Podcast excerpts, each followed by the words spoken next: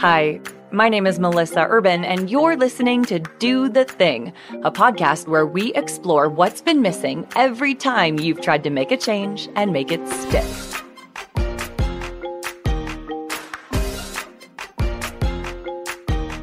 Today, my guest is Dr. Ellen Vora, a holistic psychiatrist, medical acupuncturist, and yoga teacher. Dr. Vora takes a functional medicine approach to mental health, considering the whole person and addressing imbalances at the root, rather than reflexively prescribing medication to suppress symptoms. She's currently writing a book on holistic approaches to anxiety, but today we're getting to the roots of depression. I first learned of Ellen when she wrote an article about tapering off SSRIs safely. I think it was for Goop. And she mentioned she puts all her patients on the whole 30. So I outreached after that, began reading as much of her work as I could read, uh, and we connected online. We met for the first time in real life just a couple weeks ago when we were on a panel together at Mind Body Green's Revitalize conference talking about the role of psychedelics and other drugs in wellness. That was a really interesting conversation. And originally, I thought we'd reproduce that discussion here for the podcast, but in the days leading up to recording, I realized that that was putting the cart before the horse. If my goal is to help you identify what's been missing when you've tried to make changes and help you find new mindsets and approaches to help you shift, that wasn't going to happen by talking about ayahuasca. So, on the fly, as you'll hear as the podcast opens, we went all the way back to the beginning. Why do we feel depressed and stuck? What's really at the root? How can we shift our mindset towards one of self empowerment? What are some things we can all do right now for free to help us have that breakthrough moment and use that opportunity to take a step forward into the light? As you'll hear, depression has many causes, but Lexapro deficiency isn't one of them. We discuss all the ways diet and lifestyle impacts mental health and how that message can be delivered in a way that creates agency and empowerment not blame or guilt. And Ellen shares dozens of practical, actionable small changes you can make today to see a difference in your mental health immediately. This was a great conversation, and we jumped in with both feet talking about some of this stuff before I remembered that I had to introduce her on the podcast. So you'll hear some of this exploration before the podcast officially begins. I found my own light bulb moment here with Dr. Ellen Vora and I hope you find yours too. So for this one, Ellen, I I think diving into the level of conversation that we had at Mind Body Green for my audience would be like a lot, but I would love to just kind of go back a little bit to the idea of depression and how we think depression like has been treated over the course of the last 25 years and what we've now mm-hmm. learned about depression and I really love all of the examples that you give about things that aren't medication related that we can do. And then at the end, I might dive into like, okay, what are some of the emerging treatments using things like ketamine or MDMA in a controlled environment? Totally. Yeah. I've been catching up on Do the Thing, and I think I've listened to just about all of them now. And I was like, whoa, psychedelics is going to oh. be a oh. departure. but I was thinking about it from a perspective of, okay, the whole podcast is about helping people like finally do the thing and exploring all the reasons that they've maybe been stuck before or haven't achieved success before. And I feel like this narrative that depression is essentially, you know, a serotonin imbalance or like you said depression is not like a lexapro deficiency but that's all we've had for the last 25 years mm, yeah i'm all for talking so. about depression i love, i was just thinking about like do the thing topic today psychedelics you could see how that could be interpreted yeah. go trip your balls off i know i know so what I'll say is, Dr. Ellen Vora, welcome to Do the Thing. I'm so excited to talk to you today.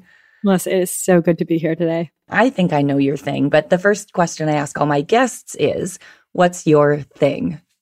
Sure. As a holistic psychiatrist, my thing is empowering people to use diet and lifestyle, community, and meaning to manage their mental health. And at times that means um, avoiding the need to go on psychiatric medication. And other times, in the right circumstances, it even means helping people get off of psychiatric medications. I appreciate that approach very much. Holistic psychiatrist, that's something, it's a term I've heard, and I think it's becoming more well known in the functional medicine community. But what specifically does a holistic psychiatrist do?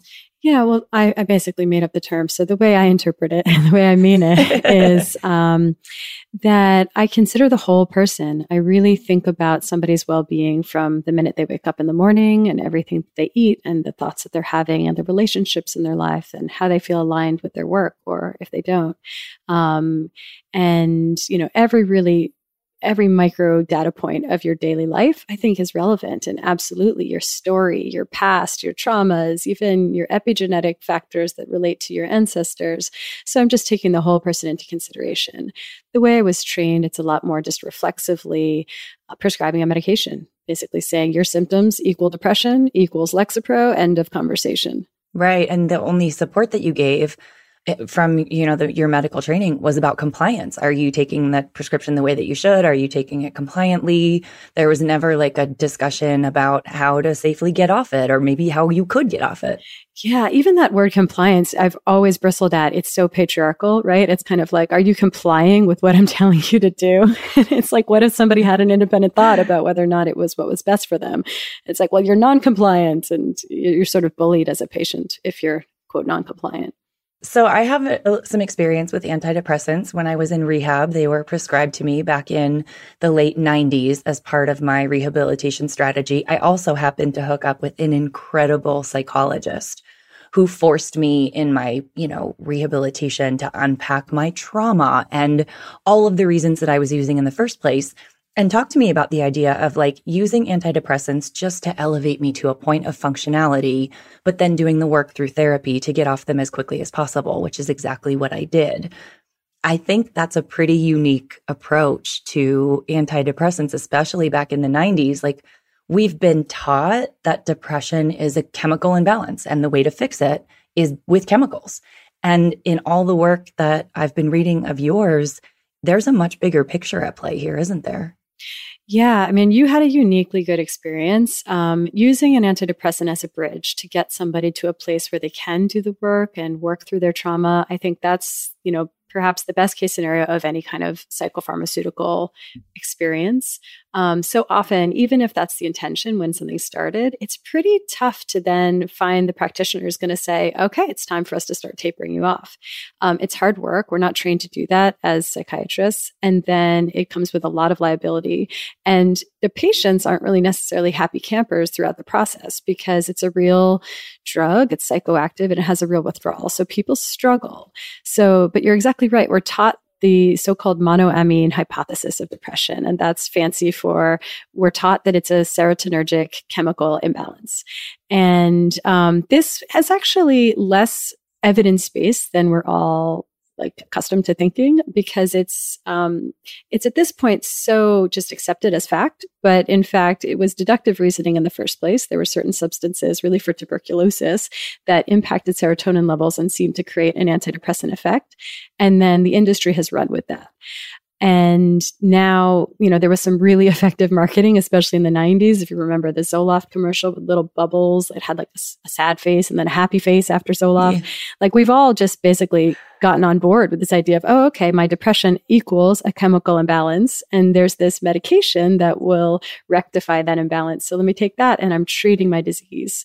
And it goes with a lot of ideas also that, um, uh, treating mental illness as a more physical disease rather than a moral failing, um, which you know I'm not necessarily opposed to that, right? Like I'm, I, I think at this point we should all be long past the idea of mental health as a moral failing, and I'm all for destigmatizing it and for us to treat it like anything else. But I don't think it's exactly physically like anything else, and I don't think that we've got it. It's not answered so simply as a chemical imbalance we all thought that that's exactly why we're depressed. It's that chemical imbalance. And you're saying not only is that not what the literature is showing? It, there's so much more to it than that. Yeah. I did a research fellowship when I was in medical school and I was in a PET scan imaging, like a brain imaging lab. So this is as good as it gets in research. And these were big ticket studies. And all we were really trying to do was establish an objective basis for different mental illnesses, like to use PET imagery to show and to point and say, this is what depression is. This is what suicidal thinking is physically in the brain. And uh, we struggled. and so yeah. um, it's it's something that I think for me, it's just always felt right to open my mind and step back and think, what the heck is depression? Like, what is mental illness? To me, it's 50 different things. And I really take all of those into consideration when I'm meeting a patient and thinking, how do we get you feeling well? And that approach is right. And that approach is true. But that approach is also so much more complicated. Mm-hmm. And I think from a, a, practitioner's perspective, but certainly from the perspective of a depressed person, I want it to be simple. I want you to tell me that there's something wrong with my brain. And here is a pill that you can give me to fix it. Like I want it to be a one to one. I want to take some of that responsibility off of myself. Because if you tell me it's just a brain imbalance, like, well, there's nothing I could have done about that but if you tell me that it's 50 other factors and then we start detailing them as I'm about to, all of a sudden I have to take some responsibility for this condition that I am now really suffering from. Yes. And um, we take a deep breath and we hug. Her. And then we basically, I don't usually hug my patients, but, um, but then basically, yeah, I mean, we do need to do a little tough love around the idea of personal responsibility, but it's much different than blame, right? I could never in a million years blame a patient for where they're at. Um, but personal responsibility is very empowering and it's actually a lot more hopeful. That stance of, um, I'm the person with depression and I'm broken and I need you, doctor, in the white lab quote with the prescription pad, I need you to fix me. Um, as much as that's our cultural standard and it feels quote easy to just take a pill that is not an empowering or hopeful way to go about your life. And instead yes. i empower my patients to realize like this is actually very much in your control. You might need me you don't really need me. You might need me for two or three hours just to you know run you through the basics and do a pretty bespoke understanding of what's out of balance for you so we can point you in the most high yield direction. But really this is the basics. It's unsexy. It's the fundamentals. It's like how we actually take care of ourselves mind body and spirit Yes, and that's exactly what I wanted to get to. Is in the beginning, I think to to learn about some of the dietary and lifestyle factors that can be associated with depression might feel overwhelming and it might mm-hmm. feel as though or you may feel as though you have to accept some blame. You might even feel guilt for some of this. And I'm speaking from my own personal experience, but then once you sit with that for a moment, it does become incredibly empowering and incredibly hopeful that you know, if some of my diet and lifestyle are contributing to this, then I can make some changes that will also contribute in a positive way. And that's exactly the reframe that I think needs to happen in this situation. Yeah. I mean, I think it's my own um, sort of defensive style, but basically, I don't really ever hate the player. I hate the game. I think that there's a lot about our modern life that is directing us down a river to making choices um, just automatically, default setting choices that get us really out of balance. So I really like to empower and inform my patients how they can rebel and opt out of a lot of the mainstream default settings that we're all in um, that changes the way they eat and the way they approach technology and work and community and sleep and things like that. So it's definitely overwhelming. Um, and the biggest part of my work is actually behavioral change, which I am not trained in. You know, that would be amazing to just have another degree in the psychology of behavioral change. Um, but basically, I do break it down um, where we start with the physical body because that's the low hanging fruit and it's really actionable and it's actually, it sort of gets you the most rapid change. And it's something that's really underappreciated in mental health is that mental illness, we think of it as like psychological and just in your mind. It is absolutely a physical illness and a physical body that's inflamed or out of balance or missing certain micronutrients or having a thyroid condition. All of that impacts the brain, the physical flesh brain in your skull. And then a brain that's unhealthy shows up as mental health issues, as depression, anxiety, bipolar so on and so forth. Absolutely. I love what you said in the beginning about this idea of like almost pulling the curtain back and helping people understand the ways that like the system, and I'm using quotey fingers here because whether we're talking about super normally stimulating, you know, calorie dense, nutrient poor foods or the way our society is so focused on like being busy, if you can pull back the curtain on that and people can understand that of course, they're always responsible for their choices, but in some cases, the system is setting us up for this fall. It can make you feel less like out of control. If, if I know there's a reason why I'm over consuming and craving sugar this much, then I feel more empowered to do something about it. And I understand the cycle that I'm stuck in. Yeah. I think the trouble is we're all swimming in this sea, which is, um, you know, nothing against capitalism, but I think that the most successful companies in the world, the reason they're successful is that they're selling a product that the human brain gets addicted to. And that's a great mm-hmm. business model. And it's a horrible health model for us as the individuals. So if someone's selling you sugar or alcohol or um, video games or Instagram, which I think I'm addicted mm-hmm. to at mm-hmm. this point, um, and and I would say in a more controversial sense, like certain psychiatric medications, um, all of this it addicts us. And then we're in these cycles of suffering where we're not really free and we're not feeling our best. And so I think, you know, the way to, rather than just feel defeated by this and feel empowered is to recognize like you can opt out of these things. Everyone can opt out of these things. And it's sometimes hard work. You don't want to overhaul your whole life in a day, but you just start to get conscious of it and start to recognize how it's working in your life and chip away at it little by little. Yes. And it is hard work, but I have said this before you choose your hard. Mm. So, doing the hard work of opting out of the system and making these changes and doing the introspection and the therapy and like the brutal self awareness, that's really hard. But what you're doing right now, living with this depression and feeling powerless and feeling like you're stuck and like you're never going to be able to fix it, that's also hard. Yeah. So, you know, pick your hard. Oh, sorry, we're, we're like Gretchen Rubin upholders, yeah. right? So we're like hard. What's what's yes. hard? Doesn't matter. And like I get it now after years and years of doing this work that you know for the the rebels and everybody, it's it is hard to put one foot in front of the other. And and and I think that the real problem is that people don't feel motivated; they feel defeated by it. You basically are thinking that there is no hope, and so I really like to get a couple quick easy wins at the beginning where someone sees, oh, okay, if I make mm-hmm. this one small change, I start to feel better. And then we can build on that. And people can recognize the ship can turn around. Yes, those small wins. We talked about that in another podcast. Don't deny yourself those small wins. Yeah.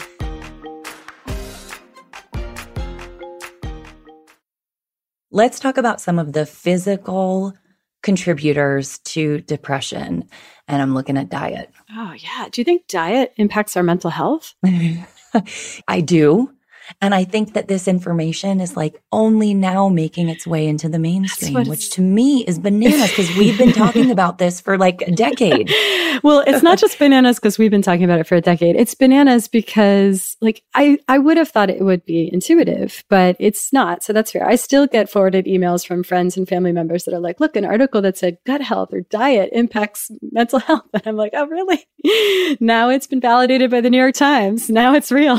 so I I know. But you know, when you tell someone you should quit smoking because the smoke is bad for their lungs, they're like, yes, I make that connection. When you tell someone you should stop eating gluten and you will feel less anxious or depressed, it's hard. Like we need people like you to make that connection for us. Yeah. And there is also that issue, which is that like smoking is a little bit of a one zero and diet is more of a spectrum. So it's like, um, you know, if you're like, okay, cigarettes are absolutely a problem in my life, you can move away from cigarettes. You can stop hanging out outside of your office building where people are smoking and it can can be a little bit out of sight, out of mind. Food, it's like there is no way. You know, we could we could mm-hmm. just move to Whole 30 Island. That sounds like a it sounds like some kind of theme park, Whole 30 Island. Right. I'm going to put that in my notes. Sign me up. But in real life, what happens, and I've lived this myself, is you make the choice to eat in a certain way, and then you go out to dinner with friends, which is absolutely part of what makes life you know, good and worthwhile. So you shouldn't stop doing that. But everybody else is having pizza and it's hard yeah. because it's a drug and we're addicted to it. So diet matters. Um, to use your term, it starts with food. I really start with this in my practice. It is the number one first thing we do. And it's a little different for everybody. I very much keep Gretchen Rubin's um, template in mind because I want to talk in a way that's the most likely to get buy-in and to have someone make behavioral change. Mm-hmm. So if it's a rebel, it's like I will. I, there's no like rules, rules, rules. But I use Whole 30. It's what I've always used. Um, I'm so grateful that it exists because I used to try to write my own version of a Whole 30, and it just wasn't as clever or as pithy. And I used to like really tiptoe around, like, yes, this is so hard. And then I read the Whole 30 rules, and they're like, hard, like childbirth is hard. You know, this is not hard. and I was like, yeah, I can do tough love with this. Um, and so I appreciate that I just have this handout and I give it to my patients and they get started. And it's interesting. It's one of those things in health, which is both um, therapeutic and diagnostic. So it's therapeutic in that a month of eating whole 30 and my patients feel better. And we've started to take the burden of inflammation off their body. We've started to fill their plate with nutrient dense foods, and that's starting to replete some of their micronutrient deficiencies, which helps with mental health. But then also, as they systematically reintroduce the foods that they've been missing, um, then we get a really crisp, clear indication here's what your body actually tolerates, and here's what you don't tolerate. And that knowledge is so worthwhile. Yeah, it is. And I appreciate that. I think that was how I found you is I read an article where you were talking about tapering off SSRIs and you mentioned you did the whole 30, you used the whole 30 with your patients. And I was like, sweet. Yeah. You know, your professional endorsement means a lot. But I also love that you feel like we've taken a lot of the legwork out of providing kind of a foundation for your patients Obviously, however, just doing a whole 30 is not going to fix everybody's depression. And there are other physiological things that could be happening gut bacterial imbalances, thyroid issues, hormonal imbalances. Um, that all could be also contributing to depression. Is there some testing that you like to do with patients I am, after they've implemented some dietary yeah, stuff? as functional medicine docs go, I'm really low on the testing. Um, I used to do a lot more testing. Basically, sometimes I'm going to take a pretty good um, sort of multi-angle look at the thyroid. Um, I think that's one deficit in conventional medicine is people will take a pretty incomplete snapshot of the thyroid and say you're fine, um, or maybe you're going to have a thyroid issue in a few years. so conventional medicine to be like, then we'll deal with it then. And it's like, no, no, no. I want to know now if we're heading down that path. Um, so I take a pretty close look at the thyroid, um, and I'll look at things like hemoglobin A1C to give an indication of how mm-hmm. somebody is tolerating like how much they're having blood sugar swings and how insulin sensitive they are.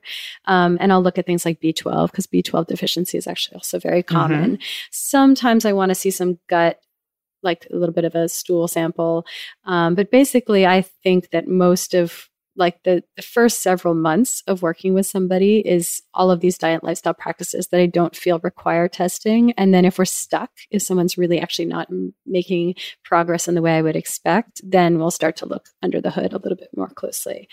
Yeah, that makes sense. So, starting with diet, because it starts with food, which I, I also think there's a psychological component to it, in that I feel like when people believe that like every aspect of their life is out of control, if they can feel good about the food that they're eating and feel like they're in control of what they're eating, not in an unhealthy, eating disordery way, but just in a fact of like, I know that I am following this plan that is nurturing my body the best it can right now.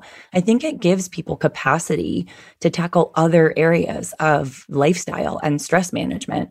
Where if you start with something else, maybe you start with exercise or movement or meditation, I don't know that it has the same trickle down effect. I don't know if you've observed that, but that's what I've seen with 100%. I used to debate whether to start with exercise or start with sleep or start with food. And I always start with food um, for exactly that reason. And I think I want it sort of helps with a kind of decision fatigue and gives people a baseline of feeling okay. Um, but also, people are so often not free in their relationship to food. And we someone might initially think, um, okay, I'm I have freedom with food because I eat everything. I eat anything.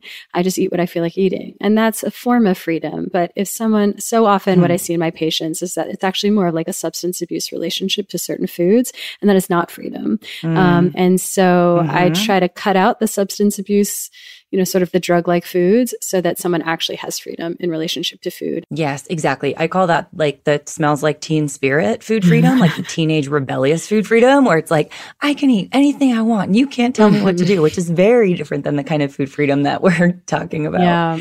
Um, I want to talk about sleep next. Sleep feels a little bit like a double edged sword when it comes to depression because too little sleep, obviously, is a huge stressor. But also, when I'm feeling depressed, I kind of don't want to get out of bed. And that's not the kind of sleep that we're talking about.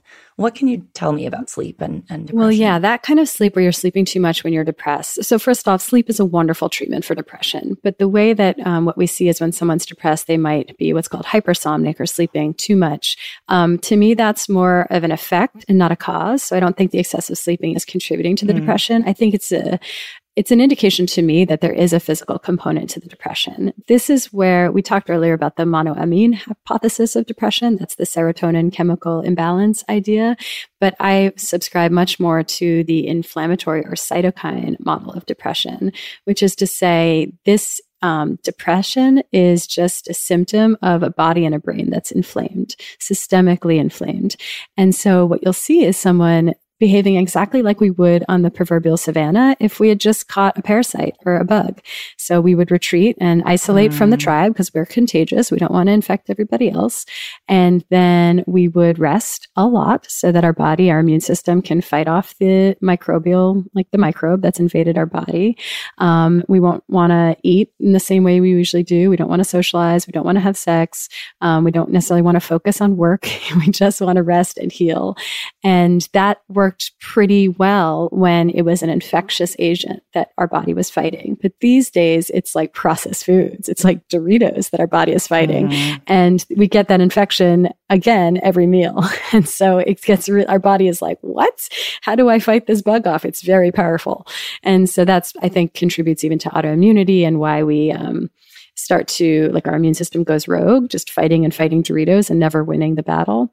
Um, but so that kind of hypersomnia of depression, I think, is just a marker of the fact that we are inflamed and your body is doing its darndest to try to fight off the agent that's making you inflamed. And using sleep as a tool to treat depression, I mean, it's like tied for first place. Okay, my first place is like food, sleep, meditation, and exercise. They're all tied. Um, but so mm-hmm. basically, mm-hmm. getting better at giving yourself good quality and sufficient quantity of sleep is such a wonderful medication because it's free and it feels awesome and it helps with every metric of health, um, including increasing your lifespan, making you creative and productive at work and more patient and a kinder person. Um, it just works on every level. Um, but it's usually what I come up against is someone saying, okay, I get it. I buy in. I want to sleep better, but I can't. And my absolute favorite thing mm. to treat is to help somebody who can't fall asleep or stay asleep fix that, because that to me is imminently fixable. And um, mm-hmm. it's just, uh, we have so many aspects of our modern life that irritate the system. They get in the way of us being able to fall asleep and stay asleep. And so I like people to get really strategic about all of those modern life factors. Yes, I've read a couple really good articles from you, even recently, about how you kind of set up your own sleep schedule. I will link to those in the show notes because I think we could probably do a whole episode on sleep all by itself. Um, but I do, I believe it is the between sleep and meditation. I think those are like the real MVPs. Yeah. Uh, you talk a lot about stress and depression as well. And stress is such a big category because you can have stress from your diet, or you can have stress from sleep or lack of sleep. You can have stress from financial, from uh, emotional. I mean, stress is such a big one. And it, it, to eliminate stress, I'm certain would help with depression. But then the depression kind of contributes to your stress. Mm-hmm. So, what kind of tips can you give people about managing stress mm. when they're feeling depressed or having depression? Yeah, I want to say I love treating stress too, but actually, do I? Because it's tricky. Um, it's a little bit different for every situation. I always start with the physical health. So, there are physical ways to make your body more stress tolerant and more resilient. So, I get someone's blood sugar stabilized, you get them sleeping better, you get them not inflamed, you heal their gut, and then suddenly their body, they're just physically more stress tolerant. Everything gets easier. I like to, I don't make any friends with mm-hmm. this one, but I like to get people off of caffeine. Sometimes when they're really, mm, their body yeah. is always like looking for a fight, basically. It's like your nervous system is so amped up by the caffeine, it makes things more stressful. But then I, yeah, that's why I stopped drinking caffeine was my anxiety. Same. Yeah, for sure. There's this whole category of things we know to do, but like you're kind of like, if you're not doing it, there's a high activation energy. So meditation practice, yoga, you know, there's so many beautiful practices that, that like Tai Chi and Qigong, um, journaling, all these ways. I also focus on completing the stress cycle, which is a concept I learned from the book Burnout by Emily and Amelia Nagoski, which is really an incredible book and so well written and so woke. And they are basically they, they teach us how you have to discharge the stress after it's come in. Um, and so you know you either need to exercise or cry or hug someone you actually like or kiss somebody you actually like or journal or make art or sing or just feel connected and vulnerable and that you belong by the community. And that's a really wonderful way to complete the stress cycle so it doesn't just keep building up. But my last way to approach stress i really do like to encourage people to step back in their lives and make pretty counter mainstream rebellious choices, to opt out of all these default settings that are making our culture so burned out and chronically stressed. And so maybe it's that you you know, just don't keep technology around you for a chunk of time.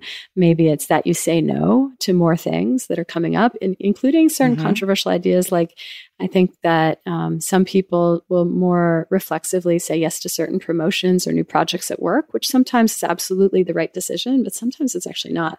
Um, and so I, I, just don't want mm-hmm. anyone to autopilot any of these decisions and basically saying no and making more spaciousness in your day to day life and then reclaiming that time for yes. like the truly restorative practices like um, reading making art singing connecting to someone talking in real life to somebody rather yeah. than all of these distractions that we do that leave us feeling kind of icky afterward yeah, yeah. You, people ask me all the time, how do you find time to read so much? And the answer is, of course, I make time. Mm.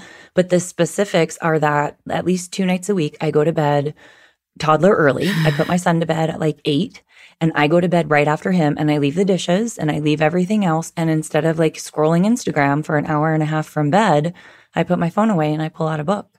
And I think the more time I spend away from my phone, the, the less stressed and the happier I am, to be honest. Yeah, the phone is this one intervention. It comes up a lot in my practice. Um, with sleep, I like to get people to get the phone out of the bedroom completely. That I think helps so dramatically with difficulty falling asleep and staying mm. asleep for a number of ra- ways that I could bore you with.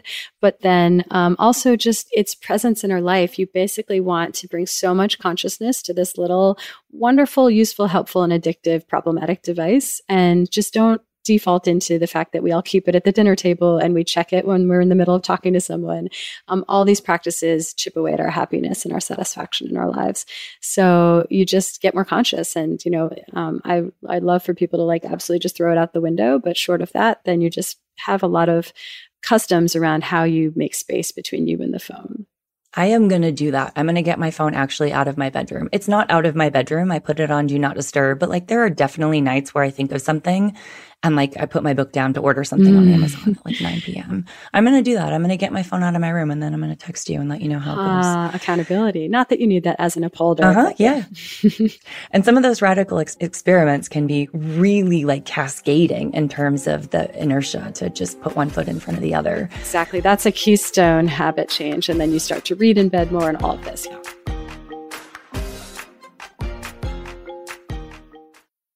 I want to mention the idea of trauma too. Trauma is something that many of us have experienced. I guess how I would say it is that trauma is basically whatever you decide trauma is, right? There's no one definition. If you feel like you've had a traumatic experience, that's yours to own and and process and and um, work through. But trauma is also a, a, huge part and sometimes at the heart of depression, isn't it? So often, depression, all of the mental illnesses, and amazingly, also a lot of physical illnesses, things like autoimmune conditions, are also much higher prevalence in anybody with history of trauma. In one of your articles, you talked about some of the various treatments for trauma. Therapy is a fantastic way going to talk to an expert about your trauma and unpacking it. But there are also some things that you can do on your own that are like free and totally portable, like tapping. Mm-hmm. Can you mm-hmm. talk about some of those alternative treatments and their effectiveness with some of these um, traumatic situations and also depression? Yeah, I think that so much of trauma, I, I personally prefer to approach it in a nonverbal way. I think there's definitely a time and place when like talking about it with an expert is absolutely transformative. But I think of it as like something that gets almost physically stored in the body and kind of shoved into a closet in the brain. And you want to create conditions where your body can do some housekeeping and kind of release it, discharge it up and out. And so um, exercise, but also um, all kinds of different mm-hmm. movements. Mm-hmm. So tapping is a wonderful thing that combines, um, you're basically putting pressure on, on acupuncture points, but then you're also saying positive affirmations or affirmations that just help you work through and change your narrative on the trauma. Um, I like people to do different kinds of dance, um, especially like when you can get into a little bit of a trance state with dance. And I love energy work, which is not necessarily free, but um, can be mm-hmm. pretty accessible, especially if you do things like community acupuncture or, um, you know, even getting trained in something like Reiki and you can start to do the Reiki on yourself. Um, there's so many different ways of accessing it non-verbally. In the therapeutic setting, I love somatic experiencing therapy and then also EMDR um, as really mm-hmm. good, not so, not quite so verbal approaches to processing trauma. Yeah, I did some EMDR with my trauma and I found it incredibly empowering and helpful. I can also second the idea of exercise or movement. I often experience um, enormous releases when I'm in yoga class, particularly in like hip opening postures. Mm-hmm I cry a lot in yoga, which I think is great because I'm releasing that. My um, boyfriend Brandon has also talked about how his art has been a really powerful kind of antidepressant that when he's creating and drawing and using that part of his brain, he feels like the part of his brain that's always telling him he's not good enough goes quiet. Exactly. You want some way of getting your conscious, that this sort of like overeager conscious mind that we all um, really uh, sort of obey and privilege all the time. You want to get it out of the way and directly access your unconscious and let it do what it knows how to do. And so basically, drawing, journaling, um, crying, all of these ways of um, getting out of the way and letting the unconscious put onto paper something that will just help it master what it's struggling with. Yeah. And I'll again make sure to link all of these in show notes. I think there's a ton of information here for people. I also want to mention because the panel that we were on together a few weeks ago at Mind Body Greens Revitalize was all about the role of psychedelics in wellness.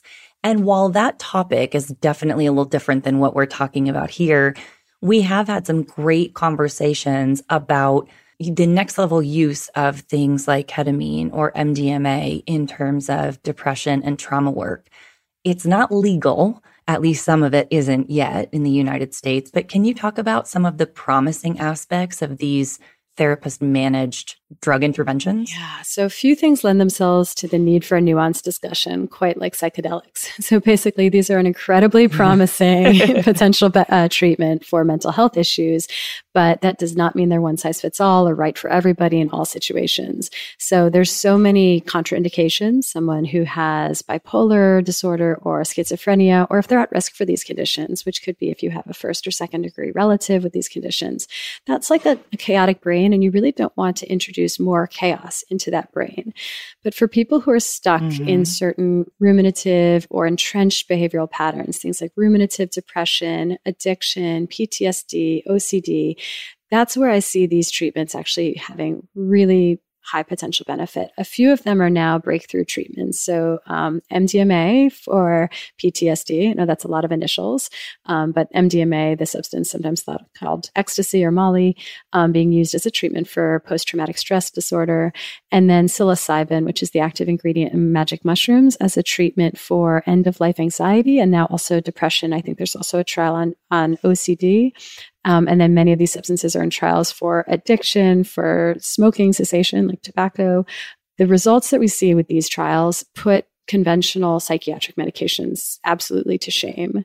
But these are really carefully conducted studies and there's you know a lot of people are ruled out and not allowed to participate in the studies. And i think that's one thing that we shouldn't lose sight of as we start to see these come to market yeah, and one of the things we talked about a lot on that panel was the need for for this kind of treatment to be integrated with a big picture holistic approach to whatever your therapeutic practices are. So it's not like you can just drag and drop and, you know, go find a shaman and do some ayahuasca and you're good to go.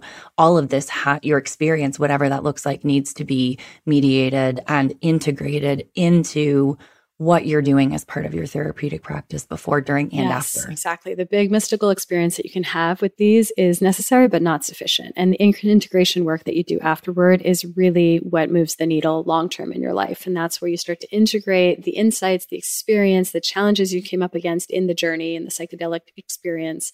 Um, and then with a really enlightened practitioner who can help you make sense of all that and help you put it into practice in your life, that's where you start to see this making a massive difference in somebody's well-being. Yeah, I you know, I think it's really important to talk about some of these really promising studies, but it's also important to note that it's not like you don't get to skip all of the other work that we've already talked about in terms of looking at some of your dietary factors and lifestyle factors and stress management and processing your trauma none of these therapeutic interventions, these drug interventions are going to replace all of the work that you have to do if you want these lifestyle changes to be sustainable. Absolutely. Yeah. If anything, they're really just a good catalyst for um, letting those changes stick. So, one thing we see with a, lot of the psychedelics is they promote something called BDNF, which stands for brain derived neurotrophic factor, um, which promotes neurogenesis and neuroplasticity in the brain. The translation is your brain can change and grow and adapt. So you have an opportunity, a window of opportunity to get unstuck and to unentrench certain behaviors. So this is an opportunity, basically. If you have an experience like this, um, you you have a really good window to do all the work and have it stick and have it really make change. You're talking about these interventions as maybe unlocking a window of opportunity for you to sort of um, experience your brain and your life in a different way and kind of level up from there. But you can do that through other practices that don't involve taking a psychedelic, like meditation or breath work, right? Can you talk about some of those that also may be available to those of us who aren't willing to go down the psychedelic route, even if we totally, could? Yeah. So, so many practices can get you there. Honestly, like what we talked about before, even just getting the phone out of the bedroom, it's a keystone habit change that starts to make it possible to make other changes. But certain things that more closely resemble a psychedelic experience would be a meditation practice, um, psychotherapy itself, also a good, you know, the royal road to the unconscious.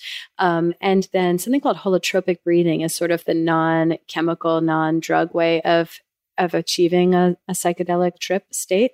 I would say with that, like I caution it, I have to do my homework on this, but I don't think of it as necessarily um, 100% safe, even though it doesn't involve a drug. I think that it really can induce a it's, it's sort of a psychedelic experience. So that wants you want to approach that with some gravity as well. Yeah, speaking from personal experience, that is mm. true.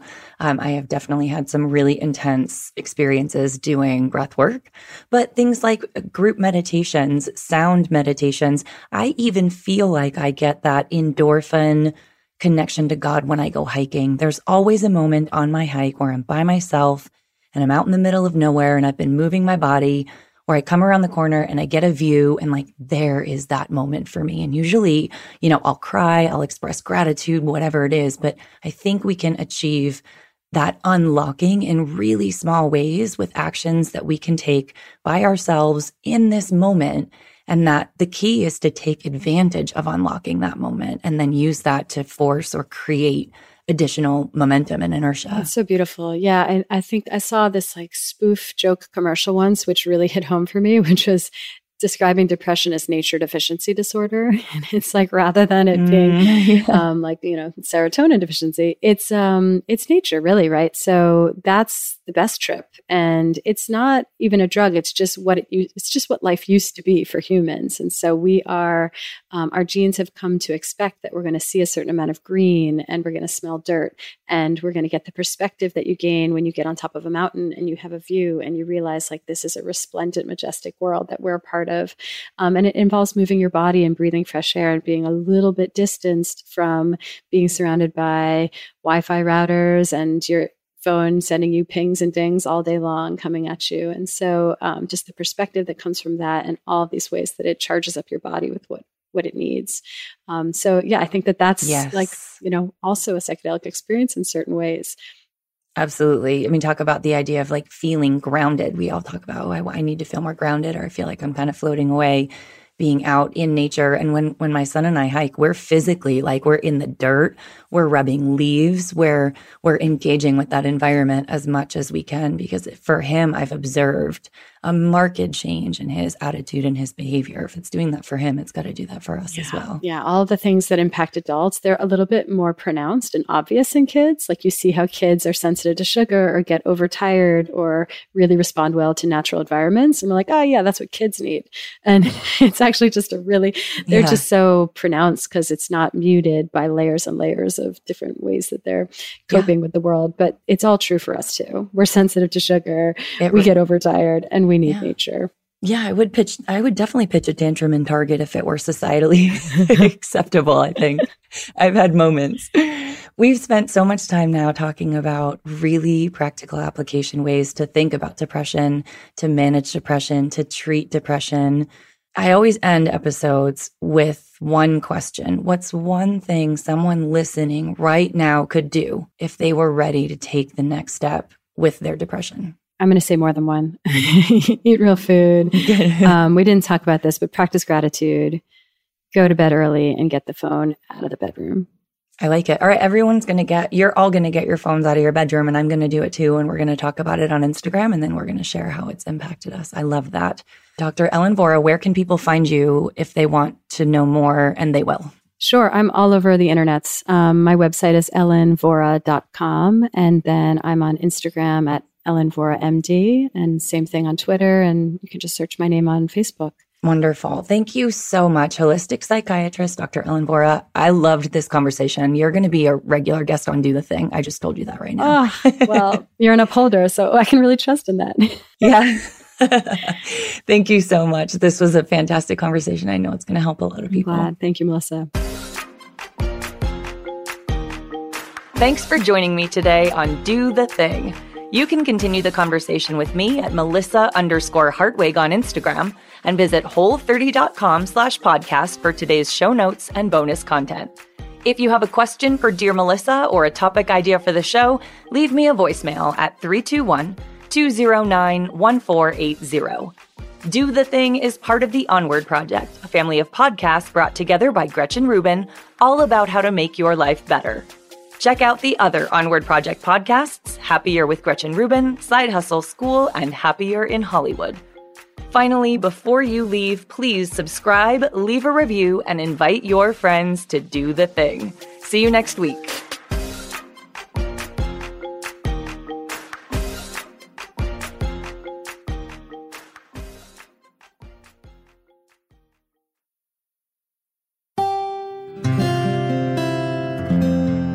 From the Onward Project.